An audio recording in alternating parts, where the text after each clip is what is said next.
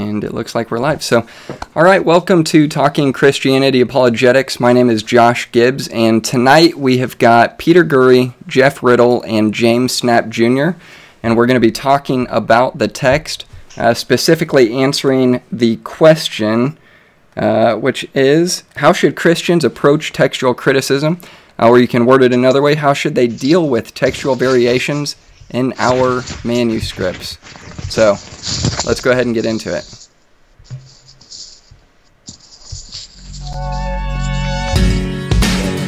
Make sure today that you leave this place knowing that you are saved to the glory of God. Thinks that one I'm going to choose. If you believe that, friends, you don't know the gospel. Is that the wonder of the cross is that no one gets injustice. If you, if you end up under the wrath of God, it is because you've rejected his provision for you and you are justly punished for your sin. To what the scriptures teach. I think the Bible does teach that God desires the salvation of all men, and He has provided uh, for uh, the, the salvation of all men. And therefore, anyone who, who ends up under the wrath of God, it is because they have rejected His provision for them, and they are justly punished for their sins question that seeks to provide an answer to this question For whose sins did Jesus die? The extent of the atonement asks the question For whose sins did Jesus die? There are only two answers, two possible answers to that question. Either Jesus died for the sins of some people, or Jesus died for the sins of all people. Okay, perfect. So um, let's go ahead and get into it. I want to give you um, a brief introduction to each of our guests, and I'm going to pull them up on the screen and uh, should be able to roll from there. So, all right, Jeff. Hey, welcome again to Talking Christianity. It's good to have you back, man. And James, uh, good to have you back. Peter, you and I have actually never talked other than online, so uh, this, uh, for me personally, this is something that I've really been looking forward to, to having this particular conversation. Um, I think it's it's one that is really needed uh, when it comes to the text, and uh, one that a lot of people are interested in. Um, I think that we've got kind of a variety of views between the three of you on um, kind of what our perspective is on the text. But for our viewers' sake, I want to give you guys who are watching right now kind of a, an introduction to what the structure is going to look like tonight. And uh, before I do that, I want to share the link. So I'm going to give um, each of our guests the chance to kind of give introductions to themselves um, so that you can get to know who they are, um, uh, what they're working on, what they what's kind of going on in their world right now, and how uh, you can get in contact with them or kind of look into some of the videos or lectures or some of the, the material that they've put out there to um, kind of access that per, that perspective on the text. So, if we could, uh, let's go ahead and start with you, Jeff, and uh, just kind of give an introduction to yourself, who you are, and how people can get to know you, and and and uh, just go from there. Okay. Uh, well, I'm Jeff Riddle, and I serve as the pastor of Christ Reformed Baptist Church in Louisa, Virginia Louisa is a small community that's about equidistant between Charlottesville and Richmond, Virginia. And uh, I, we're probably the only, uh, definitely are the only confessional Reformed Baptist church in central Virginia. And so we have people who come from Charlottesville, Richmond, surrounding regions uh, to attend our uh, congregation. So I've been there for 10 years as the pastor. Uh, I had previous experience in ministry. I was I served as a pastor in Southern Baptist Church Life before I became a Reformed Baptist. Before that, I was uh, a missionary in uh, Budapest, Hungary. Served for a couple years post uh, uh, uh, communism. Taught in the Hungarian Baptist Theological Seminary for a couple years, and um, I am an fairly regular uh, blogger at jeffriddle.net. And I have a podcast called Word Magazine that often touches on uh, text and translation uh, issues. So uh, that, that's a little bit about the, the ministry. And then uh, I'm married, been married for over 30 years to my wife, Llewellyn. I have uh, five children. Uh, my oldest is uh, 26 and the youngest is 13. And um, my uh, wife was the primary home educator for my older kids. We had a real change in our lives this year because my two younger kids uh, started going to a Christian school. So they're having their first experience of uh, traditional school uh, life. And my wife started teaching uh, third grade a, at Grace Christian School in Staunton, Virginia. So uh, that's a little bit about me and my life. Uh, just just two thing, other things to mention, and I might mention this at the end too. Uh, there is going to be a conference uh, in March, March 27th and 28th, uh, at uh, the Five Solas Orthodox Presbyterian Church in Reedsburg, Wisconsin. Uh, that's going to be dedicated to the topic of text and translation, and it's called the the Kept Pure in All Ages Conference. It's keptpure.com, and if you're interested in that. And the other thing is, uh, over the last uh, year or so, uh, our church started a publishing ministry, and we just uh, recently put out uh, another book. And uh, I wrote and edited this. It's John Owen on Scripture, Authority, Inspiration, Preservation, and it's available at Amazon.com. And what I did was I took two essays from Owen on the doctrine of Scripture that appear in volume 16 of his collected works. And I simplified uh, and abridged those uh, to make it accessible for someone. You know, um, Owen is notoriously difficult to read, uh, even if you're a native English uh, speaker. Uh, it's sort of laborious to read. And so uh, I'm hoping that this wouldn't replace reading Owen, but it might be a supplement and an aid to people in reading Owen. I was very, I have, have been very influenced. I'll probably mention this later, by John Owen, the Puritan John Owen, in his, in his approach to the text of Scripture. So, anyways, those are just two uh, more recent things to, to share. I'll Awesome. hand it over, Josh. Yeah, that'll work. Perfect. Thank you. And uh, I, let's go to you uh, next, Peter. If you could just kind of same thing, give us an introduction, what you're working on, and uh, how people can become familiar with with you and what's going on in your world right now.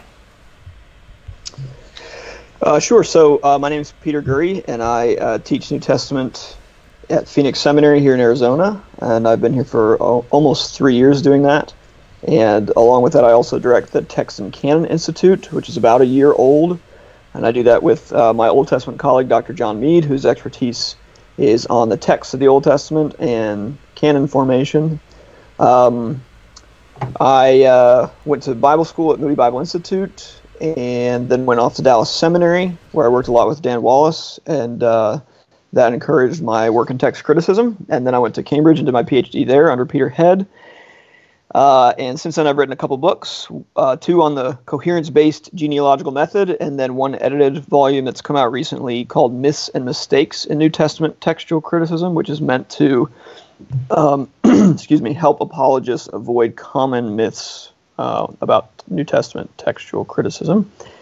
And uh, I also have five kids. They're not as old as Dr. Riddle's, uh, but I suspect they will be eventually. They'll get older, as they always do. Uh, one is just been born. She is about two months old.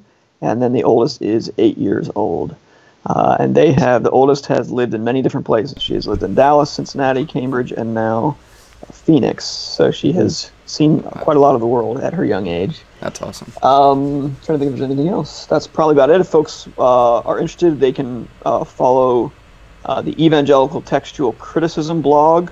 You can just Google that and you'll find it, and I blog there fairly often.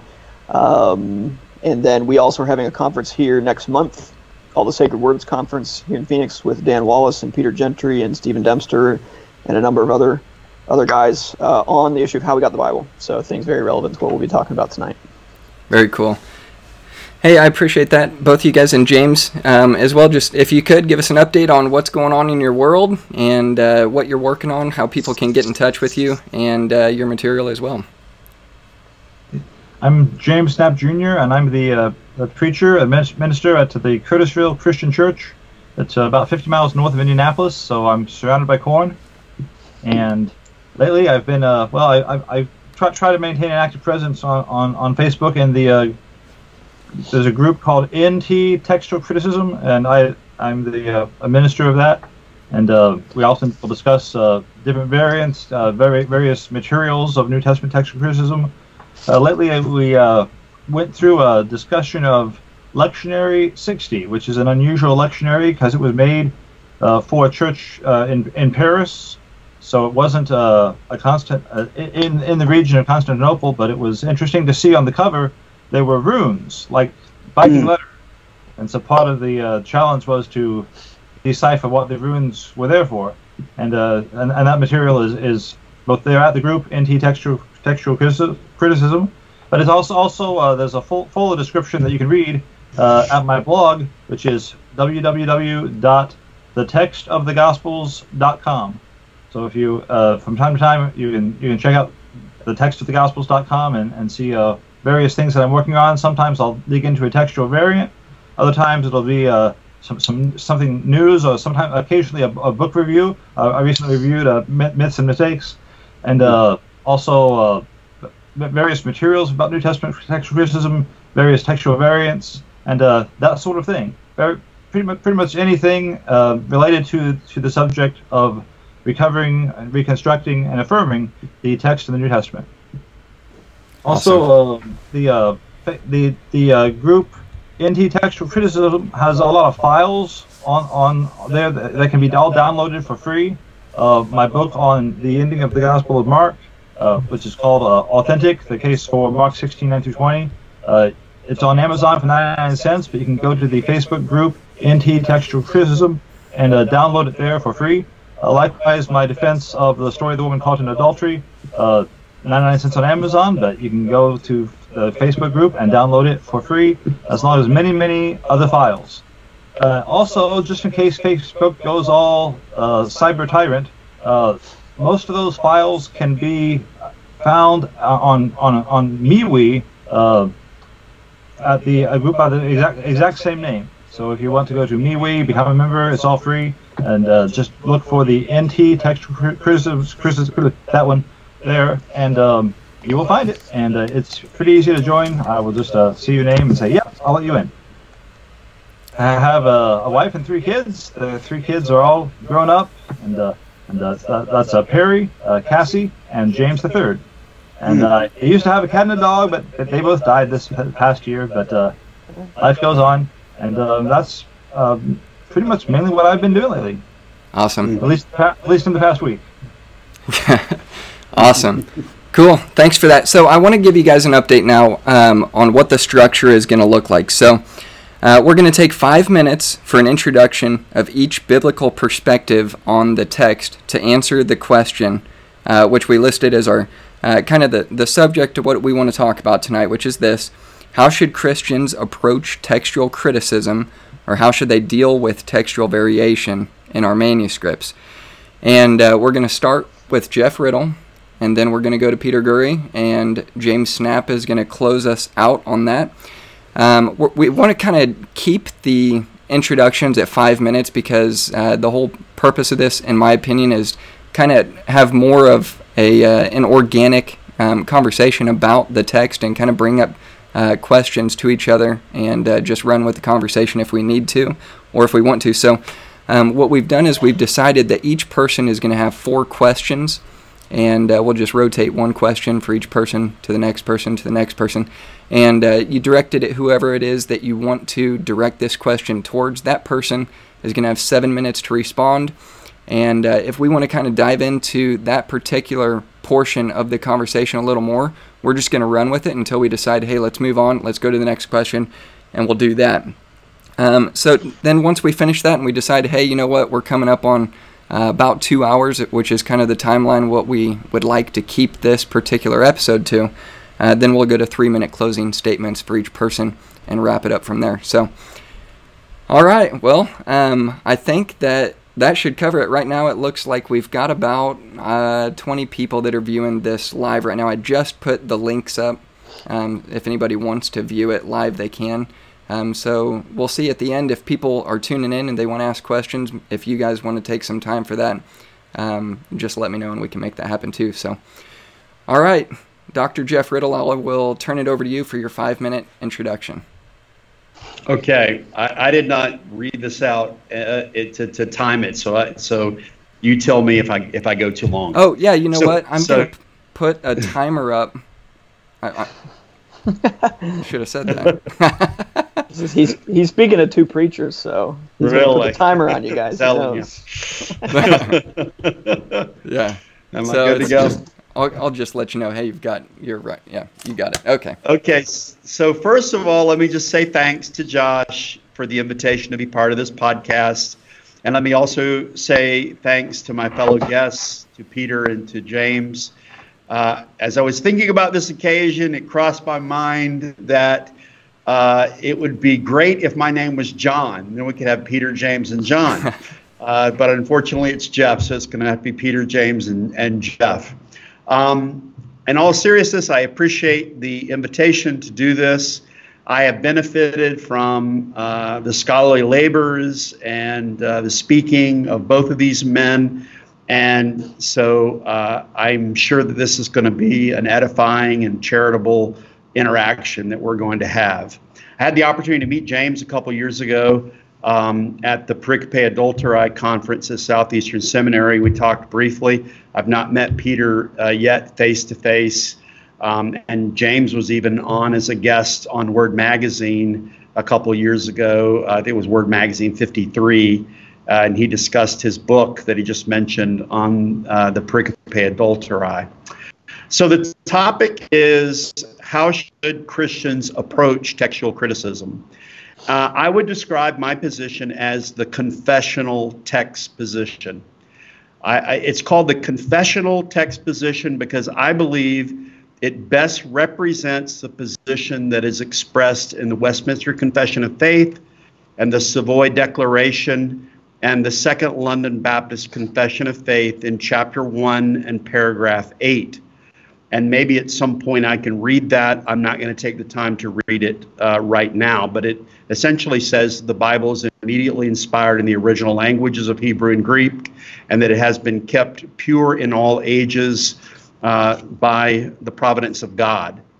Uh, I might say that I think that maybe one of the biggest factors that differentiates our positions may be our confessional commitments because I believe Peter is an evangelical, most likely influenced by people like Dan Wallace, who's going to be a guest at the conference that he's soon going to be hosting. James is from the Campbellite, as I understand it, the Restorationist movement. is sort of a back to the Bible, an, a, a non creedal, sometimes even anti creedal movement. Uh, no creed but Christ, uh, no book but the Bible, no law but love. And I personally came from a Southern Baptist background, sort of an evangelical background, but 15 years ago I discovered confessional Reformed Christianity. I found it to be very winsome, very satisfying. And my position on Scripture has been fundamentally shaped by my confessional commitment to the Second London Baptist Confession of Faith. This confessional text position holds that the authoritative text of the Bible is found in the Masoretic text of the Hebrew Old Testament and the Textus Receptus of the Greek New Testament. We furthermore believe that it is best to use vernacular translations of the Bible based on these texts and to use a formal correspondence method in making such translations. This view does not hold that it is our task to reconstruct the elusive original autograph or autographs, but it contends that the true text has been faithfully kept pure in all ages by God's singular care and providence. So our method stresses preservation rather than reconstruction. And I think that differentiates my position from both that of Peter and that of James. We believe that there is what Richard Brash has called a practical univocity between the divine originals, the autographs, and what has been preserved in the copies, the apographs, best represented by the printed editions of the traditional text. So when we read the received text, we are reading the autographs and we do not have to reconstruct them. With the Protestant reformers and the Protestant Orthodox, we stress that Scripture is theopneustos, inspired or God breathed, and autopistos, self authenticating. A key verse would be John 10 27. My sheep hear my voice, and I know them, and they follow me. This means that we believe that passages preserved in the majority of extant manuscripts, like the traditional ending of Mark, and the woman taken in adultery in John 7:53 through 8:11, as well as some passages preserved only in a minority tradition of Greek or even sometimes versional witnesses, like the Ethiopian's confession in Acts 8:37 or the three heavenly witnesses in 1 John 5, 7, and 8, are part of the genuine and inspired Word of God and can be confidently read, studied, preached, and taught by God's people. This view was the view that was held by the men who framed the Westminster Confession of Faith, the Savoy Declaration, and the Second London Baptist Confessions of Faith.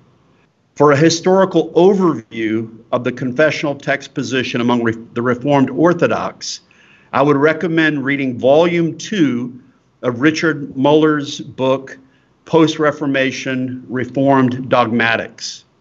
This view was held by men like the Puritan John Owen, by Francis Turretin, and later by men like R.L. Dabney. It is the view of the Trinitarian Bible Society, founded in 1831. In recent times, varieties of this view have been held by men like Edward F. Hills, Theodore Letis, Garnet Howard Milne, as well as by popular preachers like Joel Beeke. That said, we acknowledge that at present this is a minority position, even among Reformed Christians. Nevertheless, in the last few years, there has developed what seems to be a surprising work of God, a small but growing organic movement among individuals and churches to return to the confessional text as the standard for faith and practice. Much of this has come with an understanding of and dissatisfaction with the fruit of the Reconstructionist modern critical text methods and its ever changing texts and translations. There is an alternative, and it is the confessional text position, and that's the position that I hold. And with that, I yield my time. Okay, to House managers. Um, I will turn it over to Dr. Peter Gurry real quick, but I want to make sure that I get this announcement into those of you who are viewing live. We are going to open it up to questions. Uh, if you would like to uh, send us in a question, and I'm sure that you will have questions. So you can email me at talkingchristianityapologetics at gmail.com, or you can send us a voicemail uh, which if you go to any podcasting platform, if you go in the description, there's a link uh, to send a voicemail. So any podcasting platform, go to the description of any one of our episodes and uh, click send a voicemail, and we'll, we'll be able to get a voicemail that way, and we should be able to play it and then answer the question if you want to do it that way as well. So, or you can send a message on Facebook or YouTube or wherever you're viewing live. So, all right. Well, with that, Dr. Peter Gurry, I will turn it over to you. Thank you. Sure. Well, thanks for having me. Thanks uh, to both of you guys. Um, so I probably won't take five minutes to explain it because it's pretty straightforward. Um, my position on text criticism is shared by uh, most New Testament scholars, both those of a non-evangelical stripe and those who are evangelical, and it's been a position that's been held by most New Testament evangelical scholars for a long time. Um, if you want a good expression of it by a solid evangelical, you look at B.B. Warfield's uh, book on text criticism. That's his view. But if I would boil it down to one basic principle, it is this: uh, it is that the reading that best explains the other readings at any point of variation is the one most likely to be original, and therefore is the one that we should adopt as authoritative, that we should preach from and teach from and try to live out. Thankfully, in the vast majority of cases, the decision that we have to make does not affect things like our Christian practice and certainly not our fundamental uh, Christian doctrines. But there are times where variants are significant enough that they need to be dealt with. And when that occurs, I think we should try to adopt the reading that best explains all the others. With that, I could add that um, my view holds that there is no single manuscript or group of manuscripts, there is no printed edition, and there is no group of printed editions that is always right at every point of variation.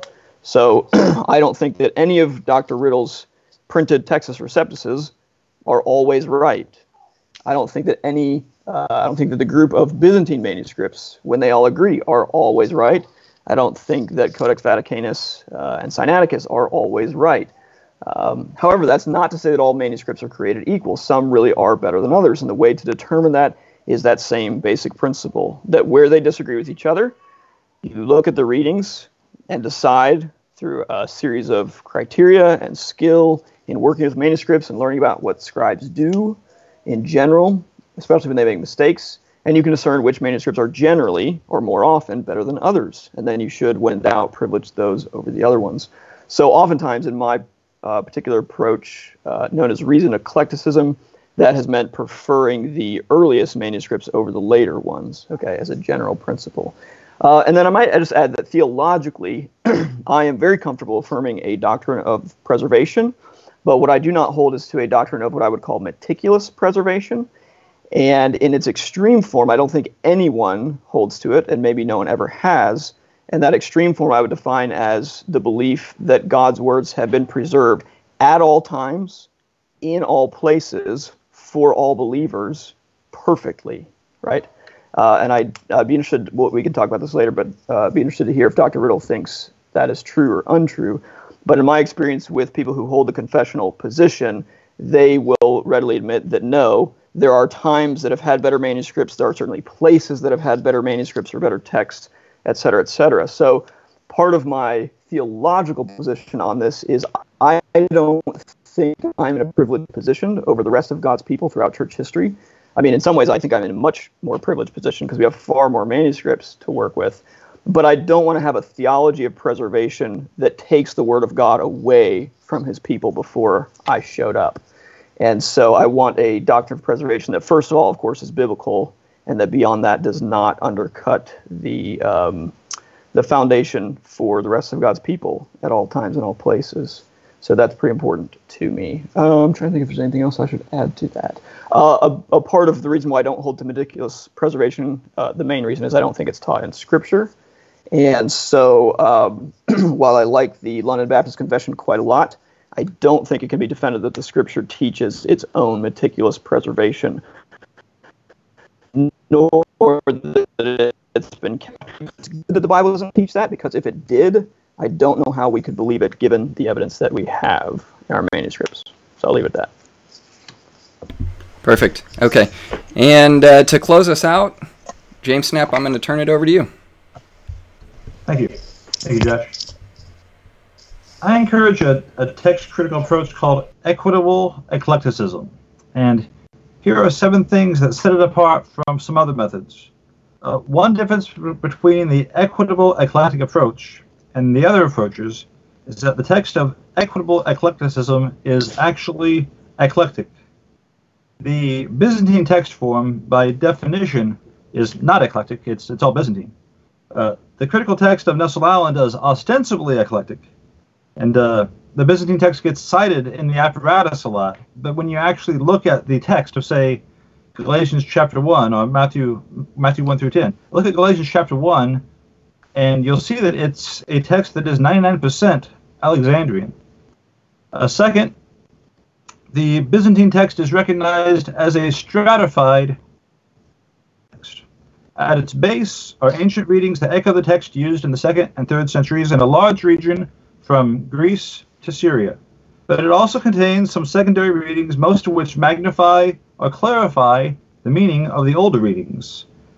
Are some readings in, are the effects of mixture? Now, how does one discern uh, which readings are ancient and which ones are not? Internal considerations come into play there, but so does the consultation of other text types representing the text in other locales. So range of support, range of support for reading is often a decisive external factor. Third, the Byzantine text and the leaders of the church are treated realistically. Manuscripts are not treated as if they have to do the impossible, and Greek speaking church leaders are not dismissed as if they wanted to make the text mean something drastically new.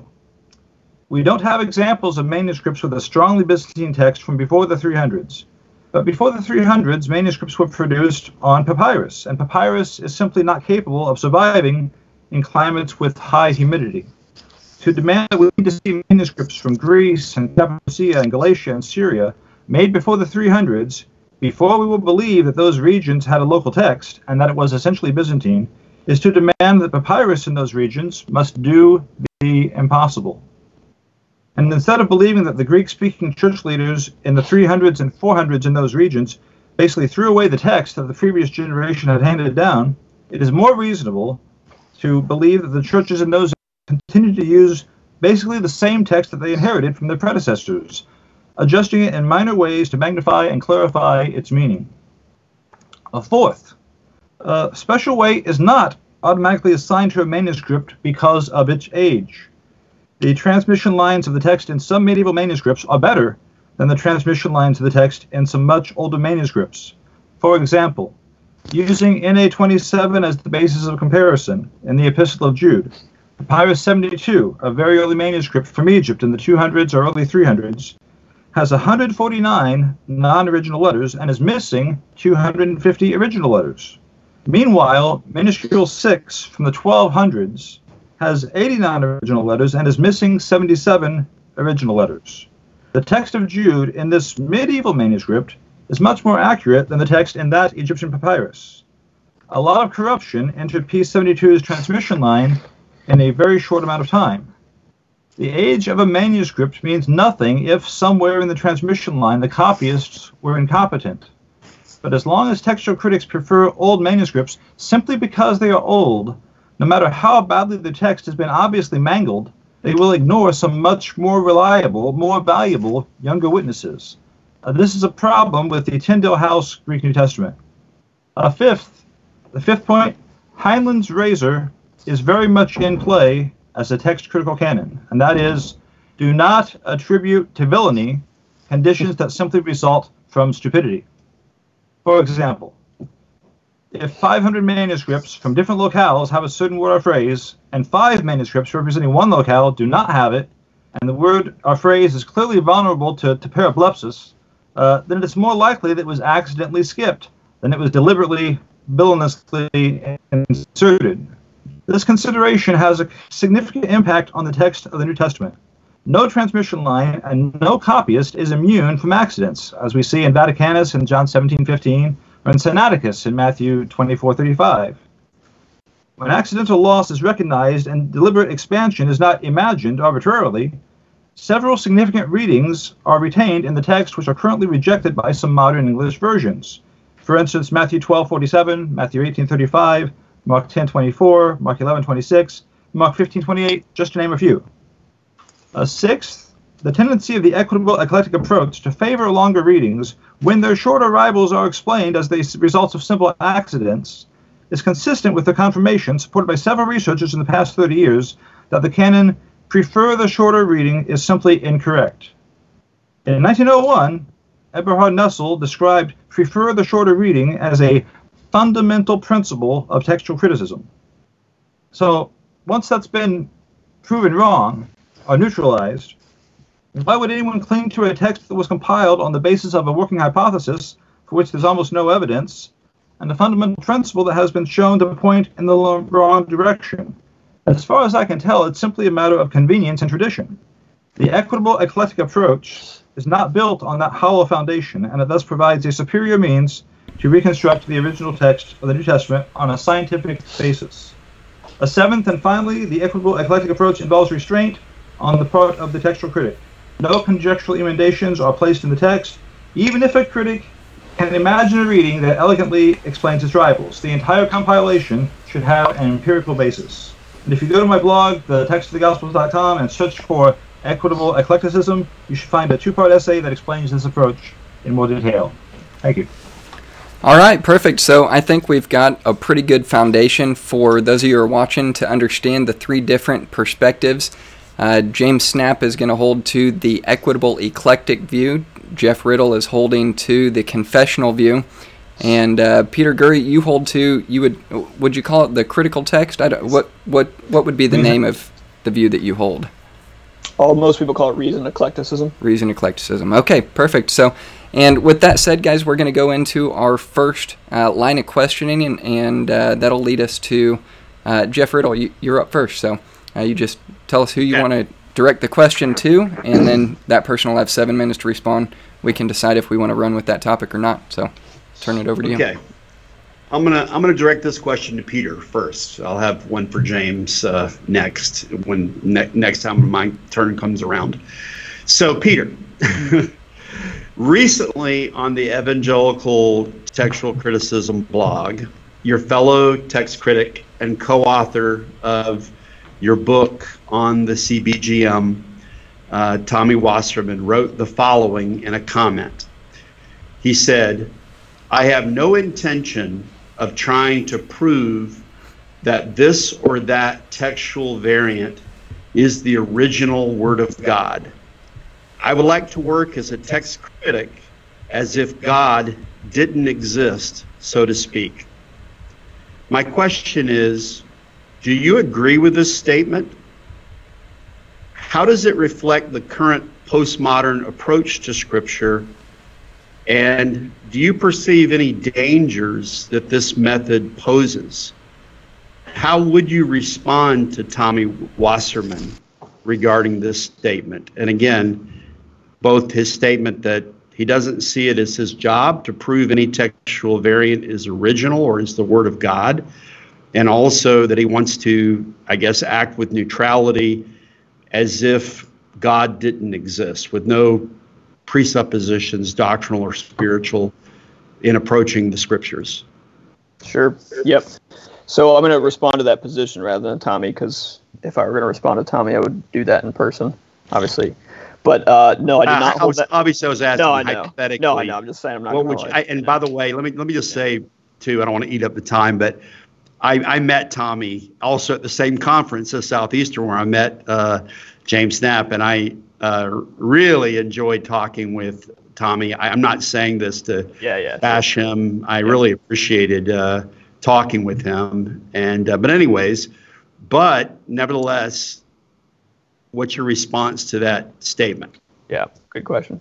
Uh, so I do, I would never I would never say it that way. And my basic response would be I hope as Christians we don't ever do anything as if God doesn't exist, even so to speak.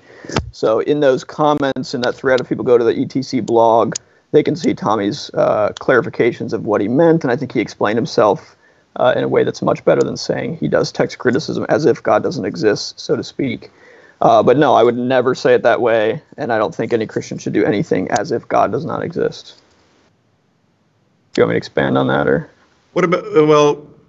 I, you could. We maybe we could talk about it. But what about the the previous part of the question when he said, uh, or his statement that um, he has no intention of attempting to prove that any textual variant is the original word of God, and maybe this speaks to how the purpose or goal of text criticism has changed right. among those who are practitioners of reasoned eclecticism, yeah. Uh, the postmodern influence on text criticism, so that whereas in the in the 20th century, Metzger and others would have been saying we're we're trying to find the original autograph, what Paul wrote or or, or what uh, you know Matthew wrote originally, but it seems that that goal has been um, you know, put aside.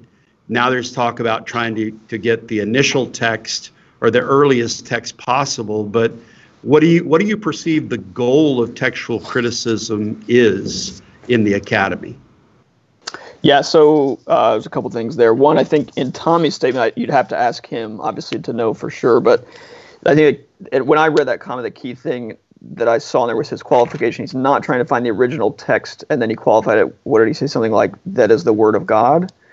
And I think what he what he was trying to say, and again, you have to ask him to to clarify What I assume he meant was something like, I'm not doing text criticism with a theological need for absolute certainty. Instead, he's doing it historically and he's asking historical questions and he's yet letting the evidence drive his conclusions without letting his theology predetermine them. That's that would be my guess.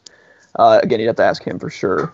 Um, if you want to know about the goal of text criticism in the modern academy, that's going to depend on the on the person and the editor. So, for example, the Tyndale editors, to my understanding, are still happy, uh, happily pursuing the original text. Uh, as you may know, they do not print any conjectures in their edition either, and that's a matter of principle on their part. Um, so there's a major edition. When I asked Mike Holmes about this in his edition, that's a Reason Eclectic edition. He also says that he's following the early, he's uh, trying to attain the earliest attainable text or the original text. Uh, I don't think that he necessarily makes a big distinction between those. Um, the initial text is something that's become quite important in relation to the coherence based genealogical method. And there's plenty I could say about this. I've written on this uh, at some length, so I'll give you the very short version. And if folks are interested, you could save way more money than you want to and buy a hundred dollar book. That's my published dissertation, but here's the very short version. The, the term initial text uh, refers to the text from which our extant evidence descended from. Now, that definition is very important because that definition allows for the initial text to be the author's original text, right? Obviously, the author's original text may well be the text from which all the extant evidence has descended. However, it also allows for the possibility that that's not the case. Uh, the best that we can do in some some instances is, um, you know, a text that is not the author's text, but maybe was edited later, or um, various other options. In some cases, if people posit, say, two autographs by an author, a New Testament author, it can allow for things like that. However, the editors who have coined that term are quite clear in their editions so far that they see no reason to think that there is any difference between their reconstructed initial text and the author's texts, in this case of Acts and the Catholic letters. So, is the is the definition of the initial text important? Yes. Is this shift uh, real? Yes. Is it a is it a significant shift? In my opinion, no. It's not a major shift. So, in my book with Tommy, I think I call it something like a what do I call it? A minor shift or something yeah. like that. Well, and no, I'm not convinced it has anything to do with postmodernism. Sorry. Well, well, maybe I don't want to go, you know, so much in, in, discussing the, you know, definitions of the initial text, but I mean, do you perceive there is a danger in the movement in modern academic text criticism away from maybe the, the, the, the 19th and 20th century goal of finding the original in using the reconstruction method and the and the modern method which seems to say we can't really find out what the original was. And maybe we'll give people three or four options. And i'm thinking about the way that this sort of trickles down to the pew uh-huh. you have something like the new living translation you come to the end of mark uh-huh. and it includes the so-called shorter ending of mark which right. is only a handful of manuscripts that are all late, and this has never been accepted, uh, you know, universally by the church as scripture. But now it's right. inserted in the New Living Translation alongside of Mark 16, 9 through 20. And then they also include the freer logion in there as well. So that the idea is, I called it build a bear. um, you sort of construct your own text. And people like D.C. Parker, in fact, have explained it exactly that way. That's he thinks that's wonderful. It would be wonderful to have sort of everybody creates their own text of scripture. Uh, it's very p- postmodern, but as a traditional Christian, it's that's alarming to me because I I, think the person in the pew has a, uh, a, a, a fundamental view that when he opens the Bible, it is the Word of God, and he wants to read what is he is certain is the Word of God. And more than that, I think experientially, as I said earlier, because it is inspired and because it is God breathed, mm-hmm. it is self authenticating to the reader. so that Yeah. Mark so if it's 9 through 20 is scripture because it demonstrates itself to be that. right. Whether So I- modern critics trust trust that or not based on the external evidence. Right. So if it's self-authenticating, I suppose somebody could say, well, the Freer Logion is self-authenticating to me as scripture, and so it is scripture, right? So I, we could probably talk about that at some more length. I think there's a real problem, though, in the dots you've connected. So we could talk about David Parker, and I think his view of the living text is is very problematic, um, both for historical reasons, but also for theological reasons, and I do think it is to be rejected. Um, so yeah, I'm totally on board with you. I do not do not accept his his view, uh, and I don't think Christians should either. I also don't think text critics should either, or historians for that matter. But um, but you've conflated, you know, the the New Living Translation with David Parker, and I think it would be really misleading for our listeners to think that somehow David Parker has influenced the New Living Translation, because that came out well before him, and I cannot imagine that it had any influence on the I- evangelical I'm- translators. yeah, yet. I wouldn't imply there's a direct link, but there. But don't you think that there is? Don't you think there is a connection um, uh, uh, philosophically between changes that have happened in the field of text criticism and again what's trickling down? I'm not saying that Parker had any hand in the New Living Translation, but it's the mindset, the idea of uh, we have to put many options and we're not completely sure of what the text is. We'll leave it to the reader uh, to subjectively determine this for, for himself or herself. And just, just one other thing, just to follow up on this, and I'll be quiet. Um, you know, DC Parker, and again, I'm, I'm not an expert on him. I've read some things he's written, but I mean, he's one of the major editors for the Editio, Editio Critica Maior he he is a gatekeeper of the as i understand it he's retiring i think but he's he's been a gatekeeper for the scholarly handbook um, he's exerting a lot of influence on uh, the texts of scripture in the academy Is he? you don't think he is No, I mean, I think he's. one of the I think he's. No, I think he's a tremendously important uh, text critic for sure, and he's done some excellent work. I mean, if you haven't read his, his book on Codex Bezae, you're missing out. But um, but no, I mean, we haven't even seen his edition yet, so why would we prejudge the matter? But I actually think this is a this is a place where the initial text is a positive thing, because and I argue this in my dissertation that somebody like Mike Holmes, who's still committed to attaining the earliest original text, thinks the author's text is available and reconstructable, and somebody like David Parker, who thinks we should go after this living text or that that's what we have, uh, they could both do text criticism pretty much the same way and agree on the same initial text. Yes. And David Parker might walk away from that saying, I've reconstructed an initial text that is not the author's text. And Mike Holmes might look at that same exact initial text, exact same string of words, and say, I think that's the author's text. Do you see? And so at that point, we're arguing about either about matters of just simple definition, and we just don't agree on definitions, or we're we're, we're arguing about uh, you know something that may or may not have happened in history, or about how John's gospel was written, et cetera, et cetera. But if the actual text that they're agreeing on is the exact same, I, I don't really see what I should be terribly worried about. You see, so in some ways, the initial text, as it as it's defined, can bring people together who may not agree on how far back the initial text goes, but nevertheless will agree on what the initial text is. Yeah. So uh, I suppose I could say more about the living New living translation, but I'm not sure. Um, I mean, it, I think what uh, James, what was your principle? We're getting a bit of feedback here, guys. FYI. But James, you had a principle of one of yours that was do not attribute to malice what can be attributed to, to what was it? Uh, that's uh, Hi- Highlands Highlands principle. Hi- Highlands Razor. Yeah, so I think there's a general principle that I have, and that not every bad decision that's made is attributable to some larger shift in philosophy or postmodernism per se, right? So in that case, I think the New Living Translators are looking at the apparatus and saying, hey, there actually are three different endings for Mark's Gospel. Let's give readers all three of them. That, yeah, that's probably. English Bible readers need to be presented with the Freer Logion in their English Bible. Um, But you know, you said your assumption was the shorter ending is not scripture and has never been accepted by anyone as scripture, and yet what are we to make of it in manuscripts? Was that not scripture for someone, and was it not accepted as such by someone? Right?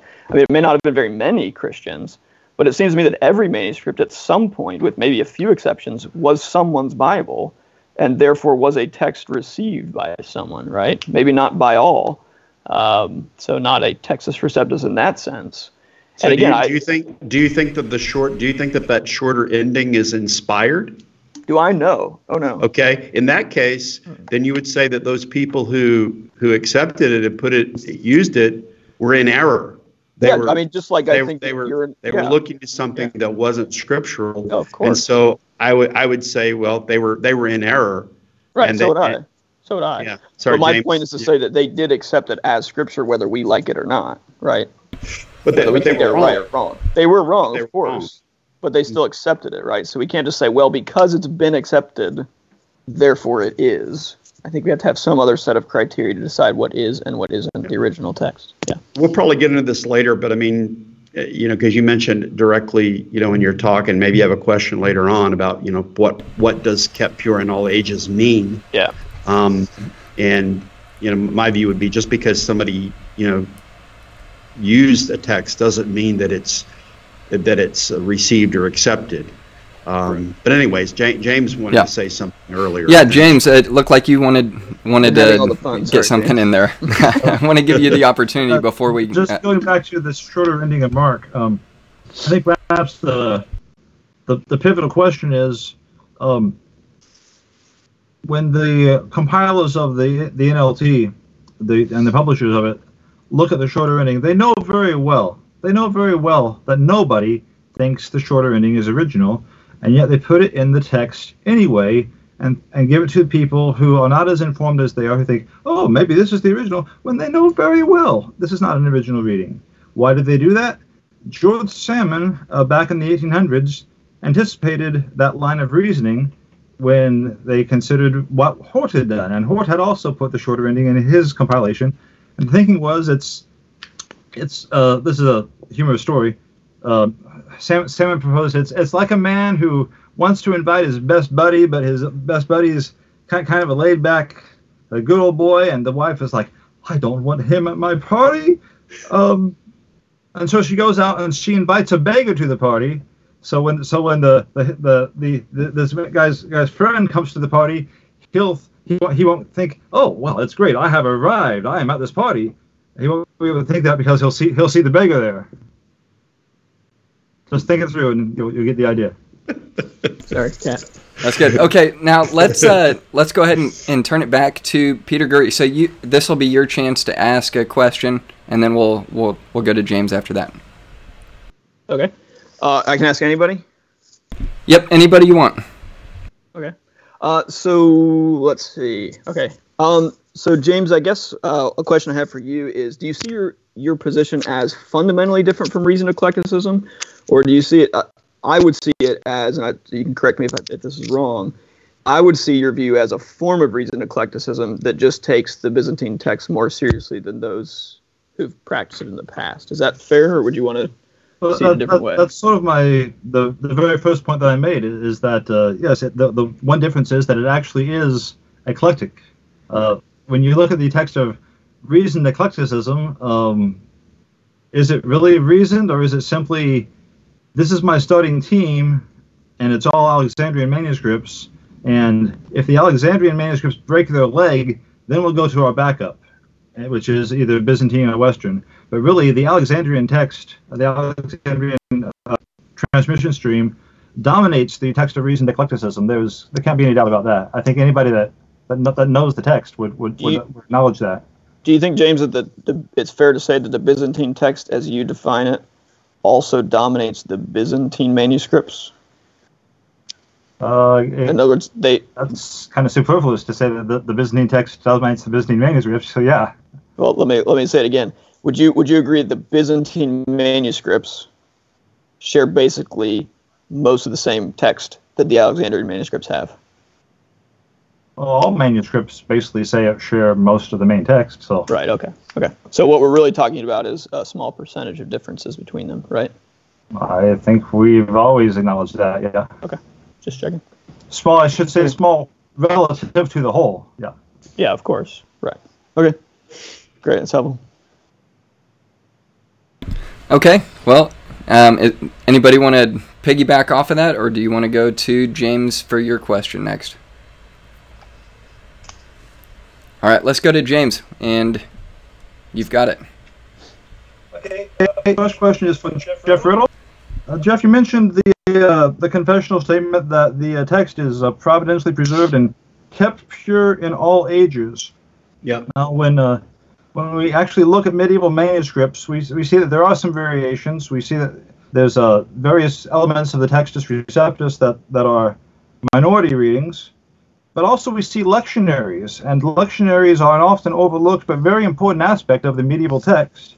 When we compare the text of a, a running continuous text manuscript and the text of a commentary manuscript and the text of a lectionary, um, you can't look at those three kinds of manuscripts and not re- re- realize that there are variations. In the lectionaries, there are incipit phrases that begin each, each, each lection.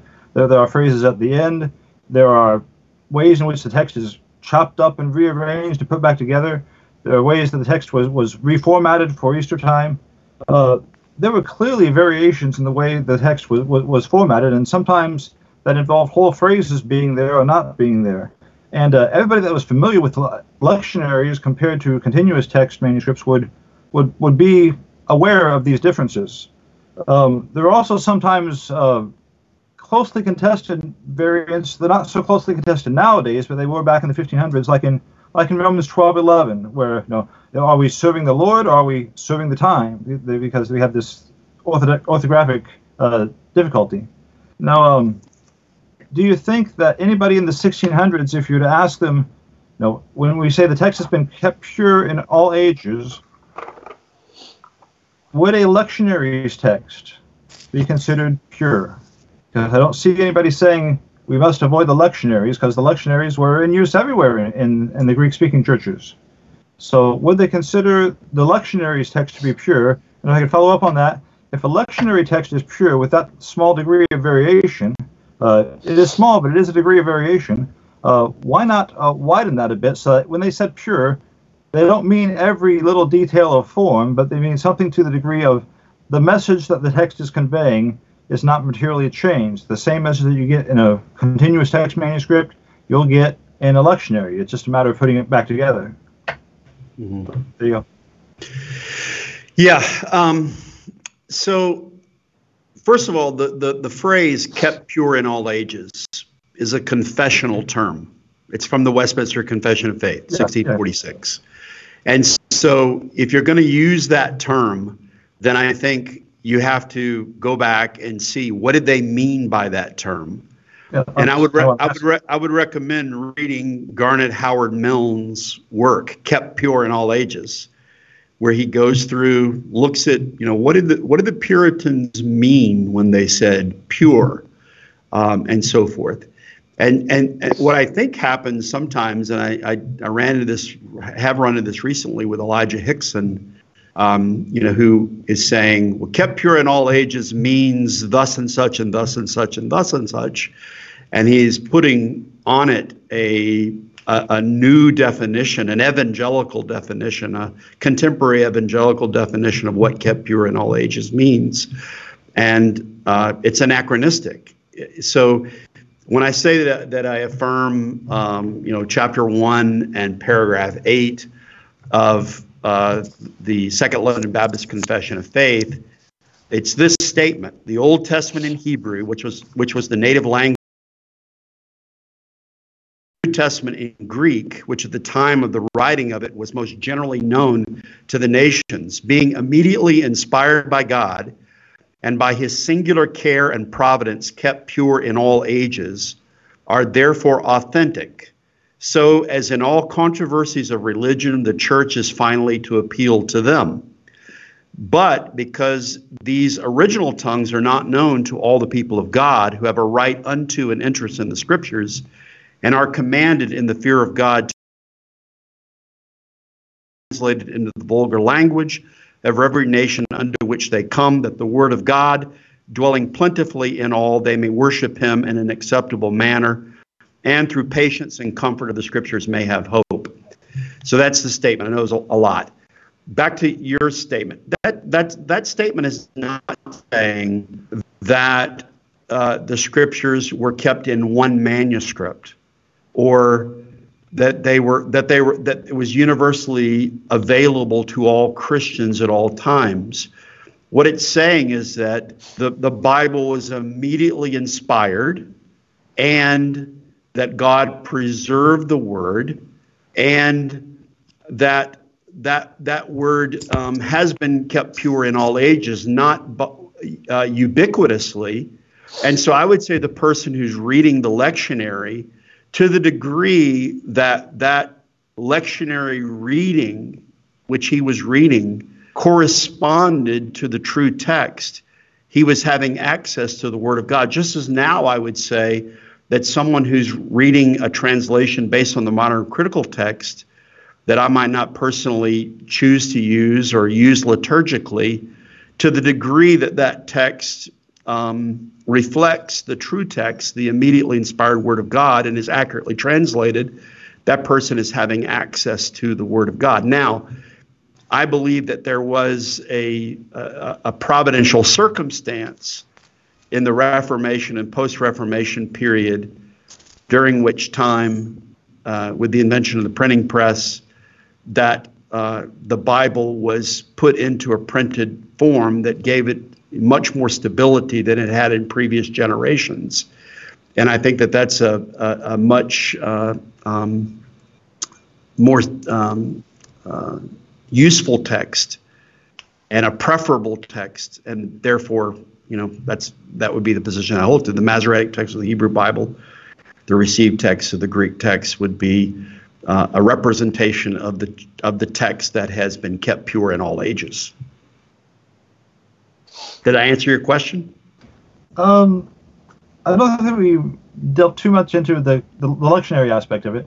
Uh, the, the principle from the Westminster Confession of Faith is, is uh, not, not, not, not, it's not a question what it says, but, but mm-hmm. what I mean, mean to ask is that, to, to rephrase, when a person formulating the Westminster Confession of Faith assume that that statement was meant to exclude automatically all the readings in the, in the lectionary that didn't agree with their printed compilation because there were even variations in, in the printed compilations that were known at the time. Well, kind of like what we were saying with the shorter ending of Mark, I would say every every reading in a lectionary or any other type of manuscript that did does not reflect the immediately inspired Word of God uh, would not be Scripture. Now, again, I mean, it's a hypothet- it's a hypothetical. Um, you know, I don't know which lectionary you're talking about, which reading you're talking about, and okay. and, and, this and, and this leads to I think a, a, a fundamental problem with the whole reconstruction reconstruction method. I don't really think you can do that either. I, I don't think you can use um, empirical methods uh, to sort through all the extant manuscripts to reconstruct a text. And going back to the previous question to Peter Gurry, it seems to me that modern text criticism has essentially acknowledged that by saying we can't really reconstruct the original text. And so we're, we're you, are shaking your head, no, Peter, but I mean, that, to, to, to do that, that what's being gotta, said? You've got it. Let's take the three the three most recent critical editions that are printed: Tyndale House, the SBL done by Mike Holmes, and the Nestle Aland. Three of those were produced under the the goal of, of the original text. The Nestle 28 has part of it that's been done under this revised goal of the initial text. Okay, so everything else but the Catholic letters in there is still still just reprinting what was done under the you know the old way of doing it, their old way of doing it. But you've got two out of three that are still trying to to find the original text explicitly. So where is the shift? So you're telling you're telling me that the that the the persons the editors of the Nestle Aland 28th edition they would agree with your statement that they are seeking the original text and they would say that what they have there right now is the original text? No, I explained that earlier. I said they would claim in the Catholic letters, which is the only part that the current editors have edited, right, is the mm-hmm. initial text, and they're explicit in the Editio Critica Maior that they see no reason to think that their initial text in the Catholic letters is different from the author's text. So what's the problem there? But even if that was a problem, you still have two other editions on the market that are done explicitly under the intention of accomplish of, of, of retaining the original text. What's you know, so if you don't like the Nestle, adopt the Tyndale edition. Well, there would be problems because there would be problems because in the uh, Nestle-Aland 28th edition, I think they're in error on 2 Peter 3:10 where they have a conjecture. There would be problems because I think in the Tyndale House Greek New Testament they relegate the pericope adulterae to the footnotes and tell us it's not original to the Word of God. Sure, but they're still It's- seeking the original. but- That's my but point. Peter, I, I'm I'm surprised because I, I I don't see I don't see modern scholars, whether they're at, in Cambridge or whether they're in Munster, saying what you what you just said. I, I'm hearing them say, you know, we can't really be sure. I mean, with the Nestle-Aland, let's put a diamond in there. Let's give Yes. three or four. Ah. Let's give let's give several options. yes. And Part of the we problem is can't that you're- really ascertain what the text is. We can get close to it. We can we can give you good probability, but we really can't tell you what the text of Scripture is. So I, I think that's a bad mischaracterization of it. But let's say it's let's say you're right. Fine, adopt the Tyndale edition. That's not at all what they're saying. They have a very high view of Scripture, and they're explicitly trying to achieve the original text. So if my point is to say this this whole thing about the initial text and the original text is a red herring. What you really don't like is people who adopt anything other than the TR. Now that's fine if that's your position, but then It's let's true. just say that's your position. I, Let's set gl- this I'll whole gladly initial- say that. let's say let's set the initial text original text confusion aside because it's irrelevant you wouldn't be happy with any text whether it's James Snapp's or tyndale's or maurice robinson's because it's not the tr right and none of those people i just mentioned are adopting the initial text as their goal maurice robinson is, is explicitly after the author's text right so is James Snapp's so i really think what's happening is this new term, initial text, and the coherence based Well- genealogical method with it is intimidating, and it's a way to kind of scare people in the pew and, and get them to think, ah, the scholars who are in Germany, of all places, are, are messing with your Bible and they don't even think they can get to the original anymore. And therefore, all text criticism is bad and you have to adopt the TR. And I want to say, why, even, even if you were right, about the intentions or the, the improper goals of the folks in Munster, Germany, that's fine. You know, cross the pond. It's not that far, and go to the Tyndale edition, right? Hey, let's but go the to real problem is with critical text. Period. I think right? James not wanted with say some, text. say a, give a follow up maybe. Yeah. Yeah. Uh, uh, I, I do want to get back to the question about lectionaries, but but jumping ahead, ahead then, then we can we can leapfrog back. Um, if you go online and just look for the uh, look for reactions to uh, Epp's work and, other guys' work on the uh, multival- multivalence or multivalence, I think is one way to say it, of the uh, term original text, and that uh, look look on how people have responded to that within the field, and you'll find some people saying, okay, I guess we've got to give up on looking for the original text because all we have is the initial text, and we, we think that there's this gap that we just can't find. We just don't have the means to find it. So we'll just aim. We'll, we'll, we'll, we'll just aim for a, a closer target. And um, and there there are some definite uh, affirmations uh, floating around out there where, where guys are, are saying, um, okay, we're going to redefine uh, what we're looking for. And just Sure. think of the think think of the development of the text as a, a theological map. We're going we're going to map variants to see what theological influences were, and that's all still very interesting. But that's abandoning the uh, quest for the original text. So that is a real concern. Can, can, can we go back to the lectionary question now? you, you, you mentioned. I a- think we've exhausted it, James.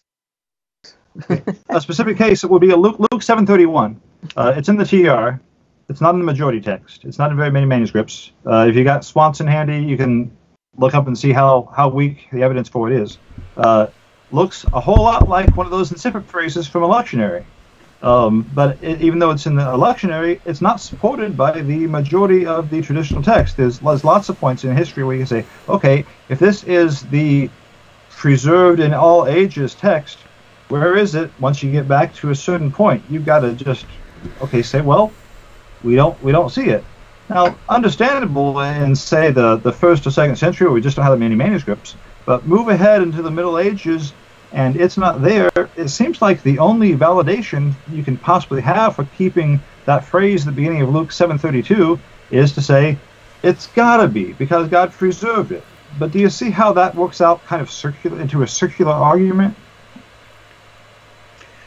I, I, can I can understand how you could possibly give that as a charge, but again, I think it's it's it'd be fundamental to the confessional text position to say, and I, as I said at the beginning, it's an affirmation of a text that was received providentially during the time of the Reformation, a key time, and uh, it never suggests that it's the majority text position or that it was a it was a preserved in all ages doesn't mean that it was um, available to all Christians at, at all times ubiquitously. Um, it sometimes, as I said before, the the the readings are ones that are only found in a minority of, tra- of traditions, and in a few rare cases, even only preserved uh, by versional witnesses. But um, anyway, it was the it was the text that was I think validated during the time of the Protestant Reformation. And I think we've also got a problem, like I said, in trying to reconstruct anything, in that we only have, you know, so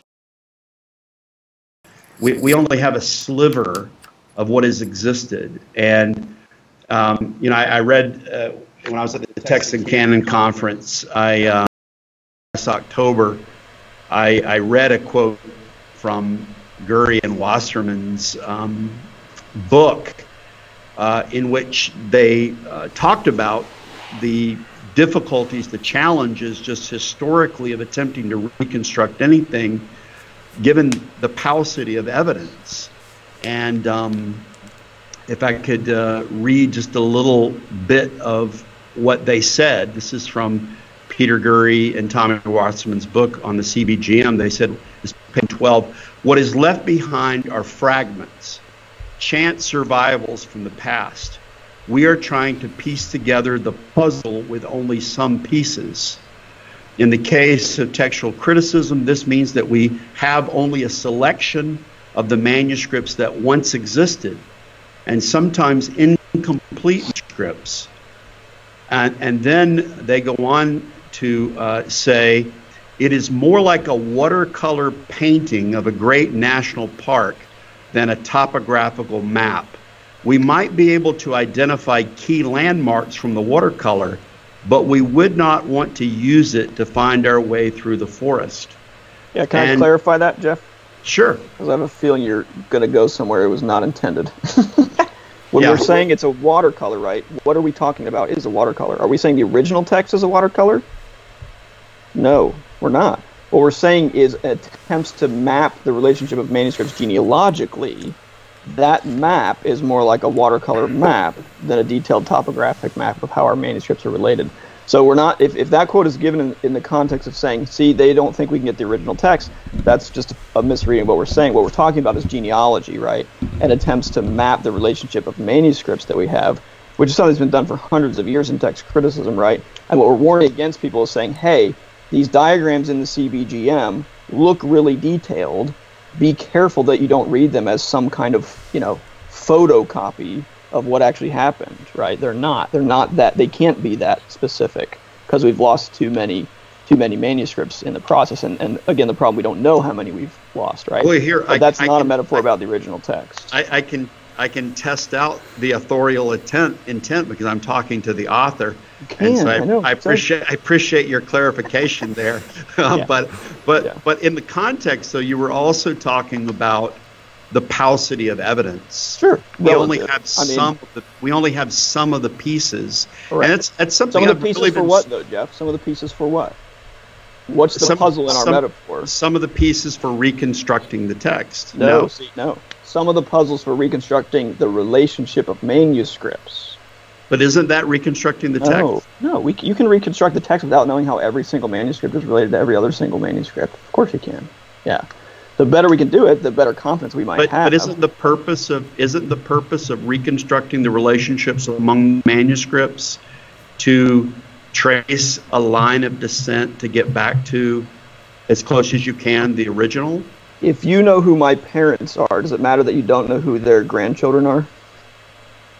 We're not talking about people. We're talking about manuscripts. Ah, but we're talking about genealogy of manuscripts, right? So if you know who my parents are, does it matter if you don't know how their grandchildren are related? So is the purpose is the purpose then of CBGM just to describe existing manuscripts and Well, what not else could it be?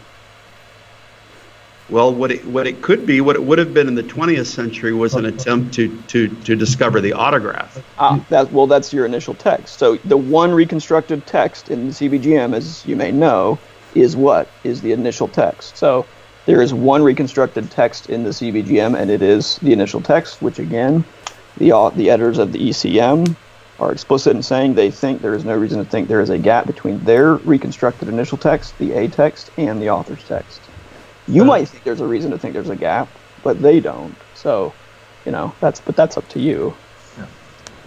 A- along the way to that text, though, is the extrapolation of relationships among manuscripts. which is very important. I'm not trying to deny that, right? I'm just saying it sounds like Jeff wants to read our metaphor there as the painting or the puzzle is the original text, and it's not. In the metaphor we're trying to use there, the the painting or the puzzle is that map of manuscript relationships, right? In some textual traditions of say classical authors, you can you can develop quite a detailed uh, genealogical map.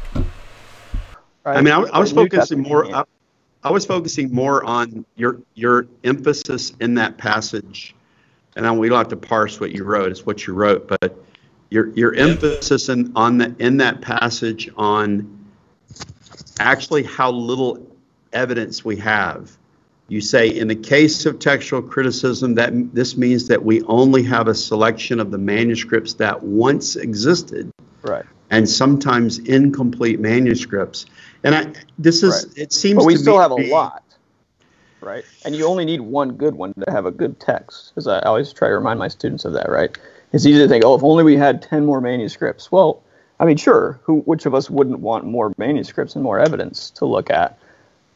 But to have a good authoritative text, you only need one good authoritative manuscript, right? And I think we have more than that.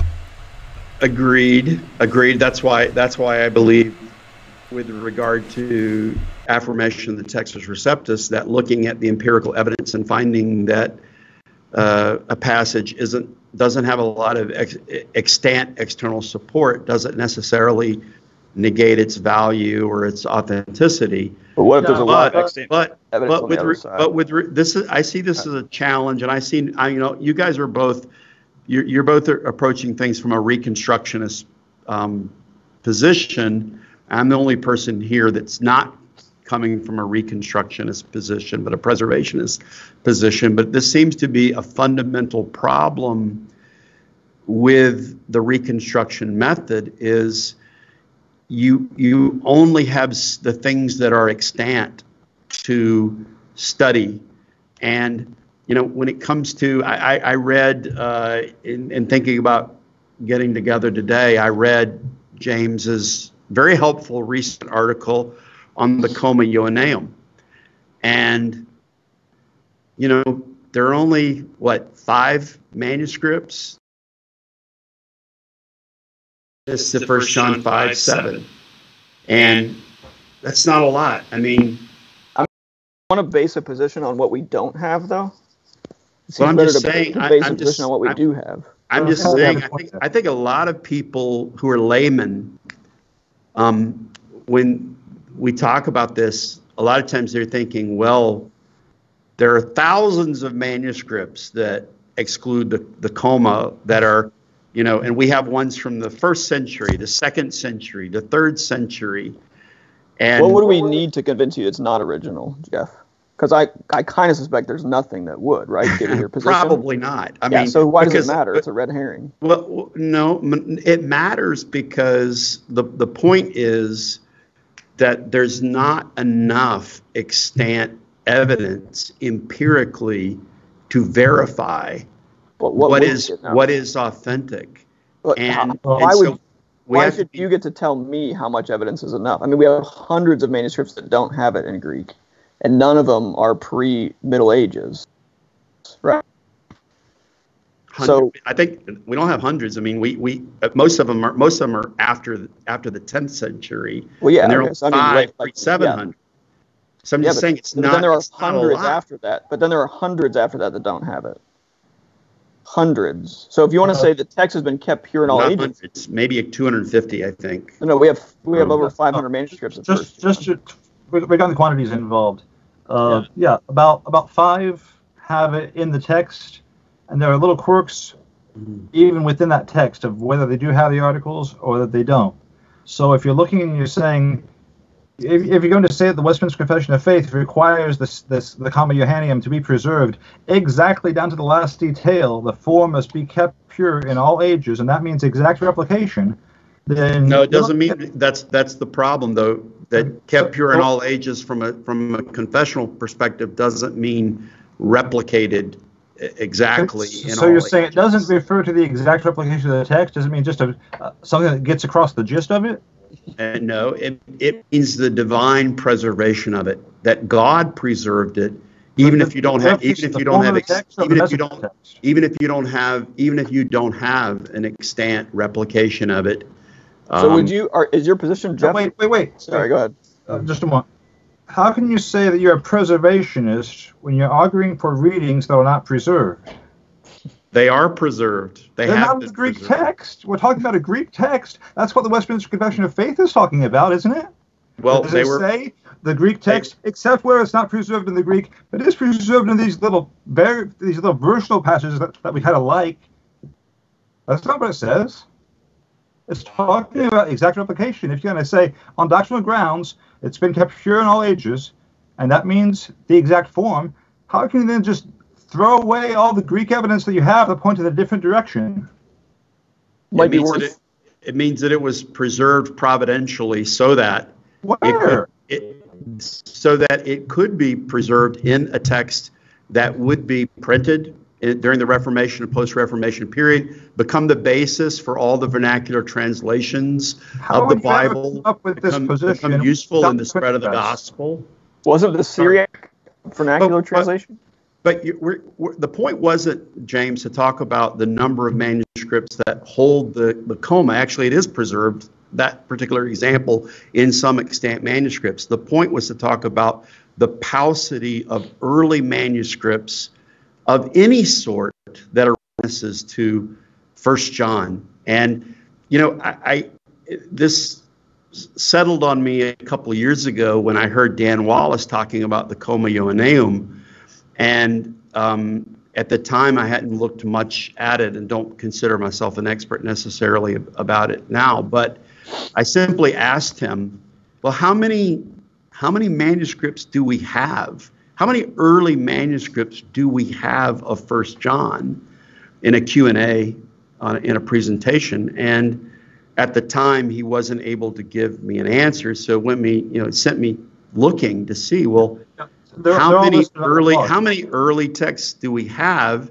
And then i discovered with with regard to the papyri that we have only two extant papyri of first john period and neither of them uh, include first john 5 7 and 8 so the truth is in the first 400 years of christianity we have no extant greek manuscript witnesses to Well- first to first John.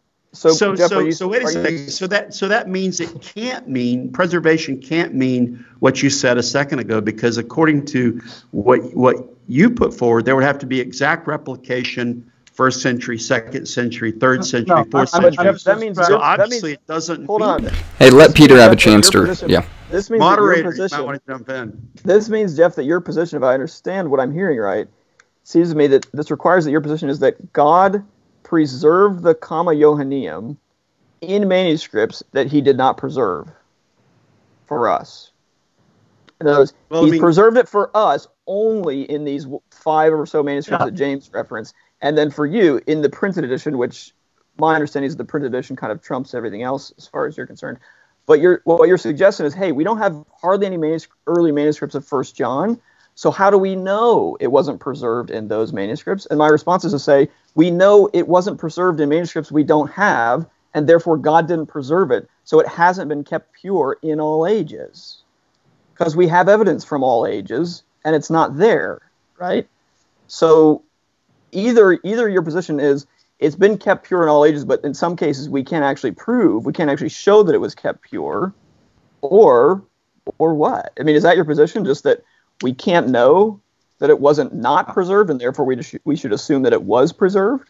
We That can know by we can know by virtue of it being autopistos, Ah. but of, of it being of, of it being self-authenticating. Who's that's how we? we. That's how we know. That's how we know. That's Who's how we know. we in any- that though? that that's how we know anything about the authority of Scripture. We don't we don't believe in the Bible because we look at the empirical evidence and see if it was well attested throughout Christian history. It's So- because the Scripture itself is self-authenticating. Right, but it's self-authenticating not to like it didn't self-authenticate to me. So how how do we how do we adjudicate that? When say Martin Luther, for example, rejects the Comma Johanneum, right? So does Erasmus, who's the fountainhead of the Textus Receptus. He explicitly rejects it. Doesn't have it in his first two edition, and then when he finally does put it in, he still in his annotations is clear. He thinks this is secondary, right? This is not original. How? but it, but how in the providence of? God, but in the providence of God, He did include it in 1522 in the third edition, and Luther and, and Luther used the earlier editions, and then later on within Lutheranism, when they saw the threats of anti-Trinitarian and Socinianism, um, Right. It, it they did affirm the the So- comma. So Lutherans your position be then that- affirmed the if- comma actually. So it's a, would your position then be a text that is useful in theological debate is self-authenticating? uh, that's not what I said. I mean, that's I what know, you but- said. No, right. But is that I- I why would is say- that your position? I would say uh, that a passage that is inspired by God and is self authenticating will evidence a tenacity that will mean that it will be preserved within the text. And I think. And I think we can use, man. Like again, I said my position is different from yours and from James's in that I'm a confessional Reformed Christian, Right. and I believe that the the Westminster Savoy Second London tradition is the best articulation of biblical doctrine. And if I look at if I look at the Savoy, uh, the the Westminster Savoy and Second London, and I look at chapter two on the doctrine of God, and it uses the comma as a proof text for articulating a doctrine of, of God. If I affirm the confession, then uh, I have to take uh, conscientious exception um, if I don't affirm that 1 John 5 7 is part of the Word of God. In Um, practice, but you already do that with the but we- Westminster. we've Well, gotten all, far all that would mean is people afield from my formulated previous- that Sorry. all, all that would mean is that the formulators of the text were, were either the formulators of the text were wrong, or all the copyists of the manuscripts, except the ones that have been clearly, I mean, it's obvious, influenced by Latin. Uh, I mean, just look at it. I mean, Elijah Hixson had, had, had, had pictures online. They're, they're, they're still there. And uh, on my blog site, you can list them chapter by chapter and see hmm. in every age the text of 1 John 5 7 does not have the comma. If we're going to aim for let's get the preserved text even before we start to investigate rival readings from different text types to, to work our way back to what is the byzantine reading here look at the byzantine manuscripts and it's clear the byzantine text of 1 john 5 7 does not include the comma johanneum uh, just look at the manuscripts if we were to rewind like like okay time machine press the button go back to the day before johann gutenberg invents the printing press. There hasn't been any creed made yet. No, none of those conventional statements have been made yet. If you don't have that, and you don't have the printed text, and not, and you don't have the ability to make a printed text, if all that you have is the manuscript evidence up till the day before Johann Gutenberg makes the printing press, how in the world do you come up with your position? because it's not a reconstructionist position. But where, And the, so- and the so point is the point contrary? the point that I was and the point that I was making was not about the manuscript evidence that supports the comma. The point simply that I was making was what Peter Gurry and Tommy Wasserman um, were talking about in the statement that I read earlier was that we don't have a lot of extant evidence. Well, that's not what we said. Well, well, well not what no, we said. you, you have plenty We have a lot. you Yeah, we have Well, a you, lot. s- you said this means we only have a selection of manuscripts that once about that existed era, and we ancient do. sometimes Of course we incomplete have a selection. manuscripts. But a we selection could still be a lot. I mean, 500 manuscripts is a lot.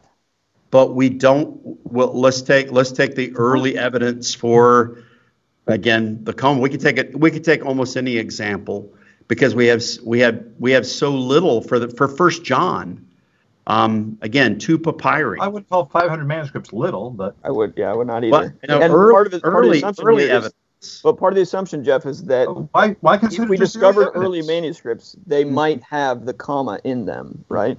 Which, for your position, as you're saying, is confessional, so it wouldn't actually matter to you one way or the other. You're just trying to push the question back on my side, and I get this, right? You're trying to say, hey, on your own view, realize how selective your evidence is. So, what gives you the right to tell me that that we don't have evidence for this?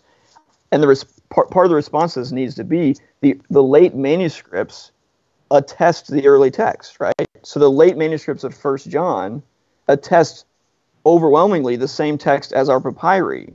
So there's every reason to think that if our late manuscripts, of which we have hundreds of them, do not have the comma Johanneum in them, then there's every reason to think that the other early manuscripts wouldn't either. Do you see? Oh yeah I, That's I, quite I, a simple. I, see, I see that that's I see that that's your theory, but that doesn't that doesn't but you can't definitively prove that. But I don't and, need to definitively prove it because nothing would definitively prove it to you. That's that's part of the point, I guess. But even Like- even if even, but but even if you could step if you could step outside of your presuppositions for a moment and think hypothetically, Yeah. you know, what if it was what if it was corrupted? In, Listen, what, if I- what if it was if- corrupted in the third century Listen- and you only and, and you only received a line of transmission that excluded it for theological reasons? Or I could say, what about the fact that it was preserved in many Latin manuscripts that were based on uh, Greek manuscripts that are no longer extant. So we're, we're into we're into the circle of hypotheticals, reconstructions. No, and no, this is- we- and- and this we are. and this is why this is why we have the situation with modern text criticism that Correct. says Yeah. we can't we can't articulate what the original text is. All we can do is give you is the initial text, and and so that that shows I think back. the failure Let's of not go back to the reconstruction initial method. Let's not go. Okay, yeah, I think uh, Can let's. ask a question? Yeah, go ahead. in your I- and I'd really like to hear your answer on this. Given your position on your your own position being confessional, right? So Yeah. the impression I've gotten from talking to confessional bibliologists is that there's no evidence that could change your conclusion because your conclusion doesn't start from evidence, right? Is in your mind is there any point in people on your side actually talking to people on my side? Because usually when it comes down to it, I just I get this response that well we're confessional and you just don't understand our presuppositions, which to me sounds a lot like just saying, hey, you're never going to understand us until you accept our view. At which point then I want to say, well, okay, then f- fair, fine if that's your view, but then there's no point in us actually talking about it. Does that make sense? Would you disagree with that, or do I you hear you, but point? but I mean, don't you want to convince me of your position? I mean, I, no, You don't. I mean, I would like to, but I, I don't have any hopes. And it's, I mean, frankly, I've got a full time job and stuff, so I have bigger. I mean, I I, mean, I mean, like- I'm not, I'm not, I haven't lost, you know, that much sleep over, over, you know, your personal convictions about this. Right. But I mean, but I mean, I, I, I, I do think it is. I mean, I don't, I don't think it's an insignificant matter. I mean, this is about the, we're talking about scripture. We're talking about Right. the Word of God, and I think it does have huge implications, uh, pastorally, experientially. Right. Um, you know, we're, we're talking about there's- let's let's go back let's go back to the Tyndale House Greek New Testament. yeah. Is the pericope adulterae part of the Word of God or not? No. They have relegated it to the footnotes. I mean, do you think that? Do you Yeah, think see, woman? that's the assumption. They've relegated it to the footnotes. Where I could just as well say, but your Bible elevates it to the Word of God, where it shouldn't be. See, so let me you, let me you ask already you, assumed the conclusion. Aside from any theoretical discussions of Yeah. that, do you think that the pericope adulterae is scripture? I do not. You do not. So, see, you and I are in the same position, right? You think I'm reading a text that is faulty at that point, and I think you are reading a text that is faulty at that point, and several others, right? Okay. So let me- let me my ask you question to you is: Is there any point in us even discussing it Yeah. if the presuppositions are so significant that I can't even seem to understand your position, or at least I can't even like. Do you see what I'm saying? Like every time I talk to confessional bibliologists, there's there usually comes a point where they say it's because I'm confessional, right? And I say I get that, and I'm trying to say that your confession is wrong at this one point. But to them, it doesn't matter because they are confessional, and to be confessional means, as you said, to accept all of it or none of it. It seems. And so I just want to say I think you know the London Baptist Confession is great. I don't think it's perfect. I think Scripture is perfect, and no confession is perfect. So it doesn't bother me a great deal to be able to say the London Baptist Confession and the Westminster Confession are wrong at this point. I mean, I, you know, I'm a Baptist, so I happen to think the Westminster Confession is wrong at other points as well, as do you. So it doesn't trouble my conscience to disagree with a confession, even even one as good and venerated as as the Westminster Confession. Well, two, two uh, things. Two things quickly. First of all, I don't. The, the confession is a subordinate standard. I mean, I, I could talk more about why I think that the, it's a scriptural position as well. Preservation is, and I know that was one of the that was one of the points that you raised earlier because you said you don't think that there is a biblical basis for the doctrine Meticulous. of preservation. Well, what I call so, so yeah. So, so anyway, so the, the the confession is a subordinate standard to Scripture. I believe in providential preservation because I think it's a scriptural principle, simply articulated uh, wi- within the confession. Right. Um, eh, but I mean, it is, uh, a, a, you know, it, it is a, a, a a foundational and fundamental issue. What is Scripture? What is the text of Scripture? There, it doesn't get more any any, you know, more basic than that. And yeah, uh, there, sorry, James, If, if, if may, uh, on the question of what is Scripture, um, clearly, what is genuinely Scripture was Scripture before the invention of the printing press. But it seems like if you define things according to the Westminster Confession of Faith, saying that pure means the form, not just the message, but the form, not that. For instance, uh, there there are, there are variants where lots of manuscripts will say he said, but the TR might say Jesus said. Just like the NIV will sometimes spruce things up and make it more specific. It's a natural tendency. Um, without the printing press in the equation, okay, we're just going to make just make Gutenberg disappear. How do you come up with your position? Because it seems like whenever I look at confession of bibliology, it's completely interchangeable with the TR is always right, and the TR exists because of the printing press. Take the printing press out of the equation, and how do you possibly reach the position that every reading in the TR is always always right? Because when you you, you said uh, I believe something like uh, when you're reading the copies, you're reading the original. Well, if you read the copies of First John, no CJ, except for the ones that are influenced by, by by Latin. When you look at Latin, you can see the CJ follows like a puppy dog the transposition that comes along in verse 8. And you can see, and, and for this part, I have to throw you to, to my blog articles, the five, five essays on the Johanneum, uh, starting with uh, Cyprian and, and the Johanneum, where, where you can see how it would naturally arise as a gloss, an interpretation of the three, what we know in, with, with, with the CJ as the, the earthly witnesses, throwing an, an, an allegorical interpretation on that. Once they're transposed to water, blood, and spirit. After that transposition comes into place, then comes the interpretation oh, water is the Father, blood, obviously the Son, and spirit, obviously the Spirit. And we see that happening in Old, Old Latin. We don't see it happening in Greek. We don't see it happening anywhere where the transposition doesn't happen. So you can pretty easily zoom in on that transposition and see how the CJ emanates from the same transmission line, which isn't in Greek. In other words, isn't in the original text, but is in the Old Latin, a text which is known for glosses. Okay, so I'm going to jump in here real. Or did you have a you, you had one thought after that, James, that you wanted to finish say, there? You said, how, you, you said, how does preservation work without the printing press? Yes. Well, Well, well, how how do how, how do you arrive at your position without the printing press in the equation? Well, I would say the Holy, from- I would say the Holy Spirit is in the equation. That the, the Christ promised that the Spirit, the Comforter, would bring to our remembrance all the things spoken by Christ, and and and so it's not a matter uh, of um, it's not a matter of reconstruction. It's not a matter of that. It's a matter of the Spirit bringing to the remembrance and authenticating. Exa- Exactly how, authenticating how does that the happen without without trans without making copies? How does without it happen the manuscripts? making? How do you get how do you get to that point of saying we well just recollected? Re- recollected from where? From reading the text of Scripture. Manuscripts, right? Without the, without the printing press in the equation, you read it from manuscripts. Well, when manuscripts don't support the TR reading, where do you go with that? Why do Well- you maintain a position that's not maintained from the evidence? You, you've ma- you've made a judgment based on the extant evidence that a reading does or doesn't support No, the, the Uh, TR. Not, not so much a and- ju- judgment and- as an observation. An observation. I look at the so, manuscript saying so you're using you're using a you're using a reconstruction method, and what I'm saying is you you, you can't evidence. empiric you can't empirically reconstruct the extant evidence. Jeff, do you think that the TR is a reconstruction of something? Do I think the TR is a reconstruction? Yeah. Not done by you, I realize, but by someone else. Well, I mean, th- I think there was a prov- there was a providential process which the printed TR came into existence. Okay. So, You and that, I assume that process has stopped.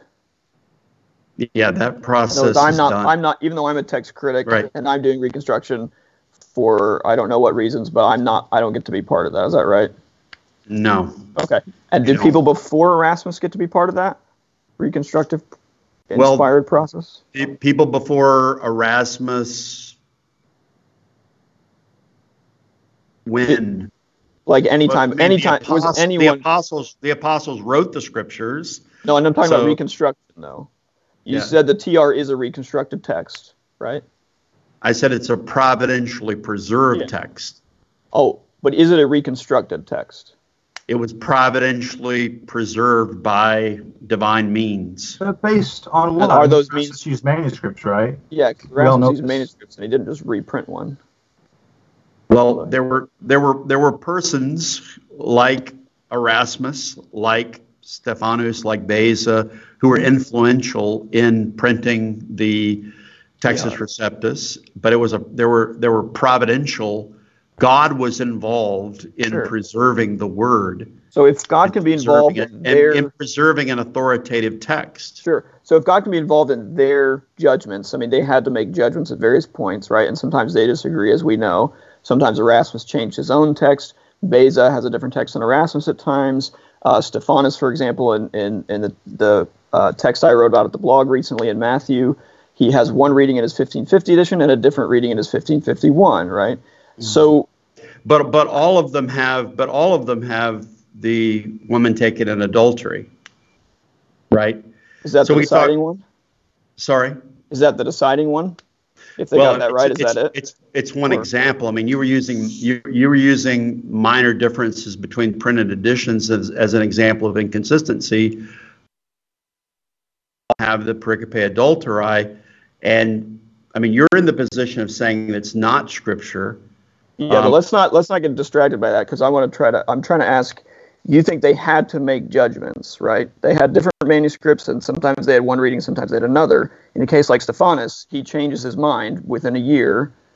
Um, why do they get to make decisions, and we don't? Do you see the question?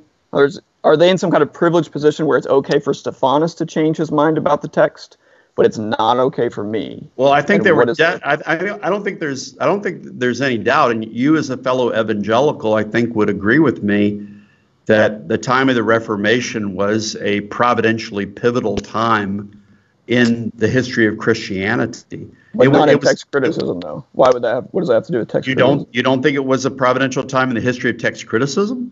providential. I don't think it was any better than, you know, the discovery of Codex Vaticanus. If I had to pick a point, I'd probably go there.